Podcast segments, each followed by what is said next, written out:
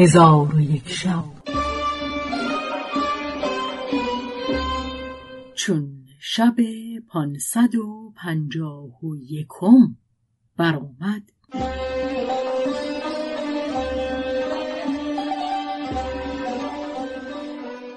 گفت ای ملک جوانبخت سندباد گفت با جمعی از بازرگانان بر تخته چوبین بنشستم و پهلوی یکدیگر جمع آمده با پایهای خیش آب دریا می بریدیم و موجها و بادها ما را یاری همی کرد تا اینکه آب ما را به جزیره انداخت و ما از غایت بیداری و رنجی که کشیده بودیم و از بسیاری گرسنگی و بیم که داشتیم به مردگان همی مانستیم.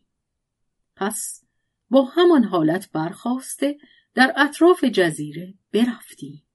گیاهان بسیار در آنجا یافتیم از آن گیاهان چندان که صد رمق کند بخوردیم و آن شب را در کنار جزیره بخفتیم. چون بامداد شد برخواسته در جزیره به چپ و راست همی رفتیم تا اینکه از دور امارتی پدید شد. به سوی آن امارت روان شدیم.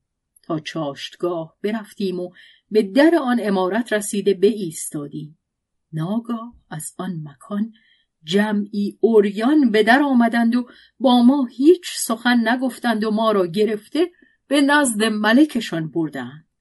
ملک ما را اجازت داده بنشستیم. آنگاه از برای ما خوردنی آوردند که ما آن خوردنی نشناختیم و چنان خوردنی در تمامت عمر ندیده بودیم.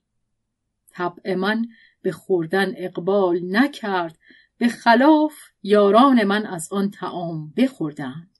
نخوردن من لطف خدای تعالی بوده است که تا کنون زنده بمانم.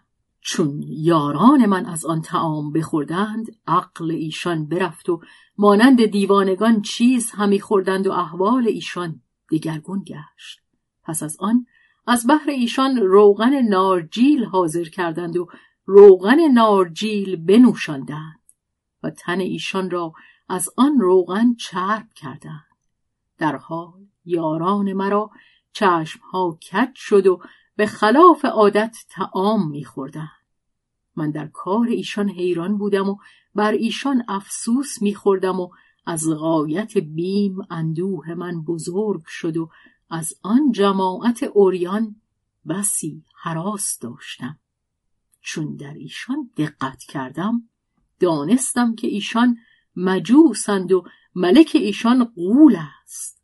هر کس که به شهر ایشان درآید و یا اینکه در راهها و بیابانها کسی را دریابند او را گرفته به نزد ملکشان بیاورند و از آن غذا به دو بخورانند و از آن روغن بر وی بمالند تا اینکه فکرتش زائل شود و عقلش برود و ابله شود و اشتها آورده بسیار بخورد.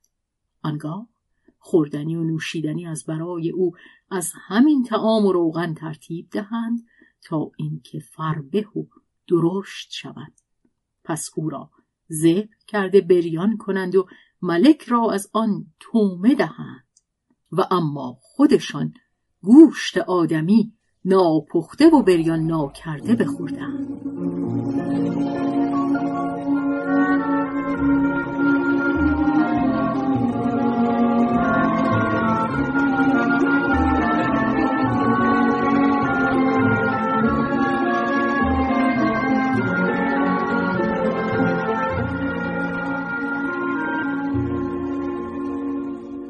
چون من این کار از ایشان بدانستم بر خود و یاران خود محزون شدم و یاران من بس که مدهوش بودند نمی‌دانستند که به ایشان چه می کنند.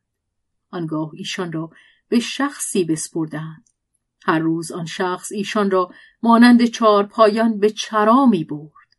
و اما من از غایت بیم و اندوه و گرسنگی نزار و بیمار شدم و گوشت من بر استخوانهای من بخشکی. چون مرا در این حالت دیدند مرا ترک کرده از یاد ببردند و هیچ یک از ایشان مرا به خاطر نمی آورد تا اینکه از آن مکان دور گشتم چوپانی را دیدم که در میان جزیره بر جای بلند نشسته چون نیک نظر کردم دیدم همان شخص است که یاران مرا از بحر چرا به او سپرده اند و در پیش او جز یاران من بسی مردمان بودند که عقلشان رفته بود. چون آن شخص به سوی من نظاره کرد دانست که من عقل خود را مالکم و آفتی که به یاران من رسیده به من نرسیده است. آنگاه از دور مرا اشارت کرد و با من گفت که بازگرد و از راهی که در دست راست تو است برو که از آن راه به نجات اندر شوی. من بدان سان که اشارت کرده بود بازگشتم. در دست راست راهی دیدم. از آن راه برفتم. ساعتی میدویدم و ساعتی از بحر راحت آهسته می‌رفتم تا اینکه از چشم آن مرد که مرا بدین راه دلالت کرده بود پنهان شدم. نه من او را می‌دیدم و نه او مرا می‌دید در آن حالت آفتاب غروب کرد و تاریکی شب پرده بیاویخت. من از بحر راحت نشستم و قصد خواب کردم.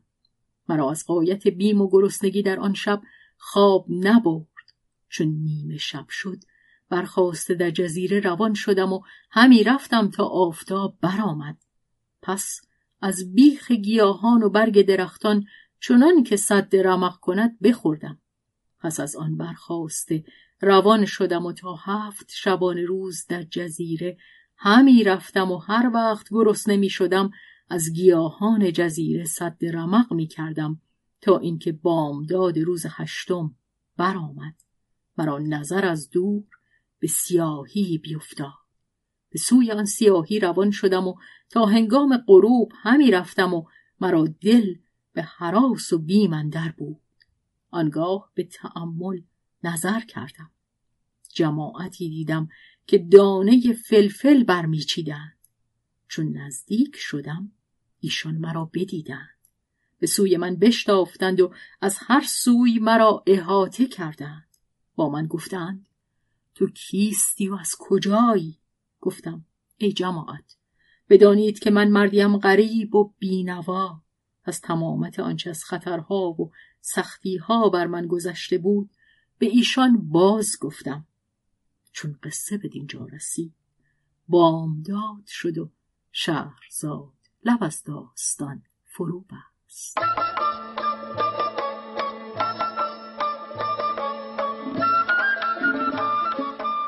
قصه گو شهرزاد فتوهی تنظیم مجتبا میرسمی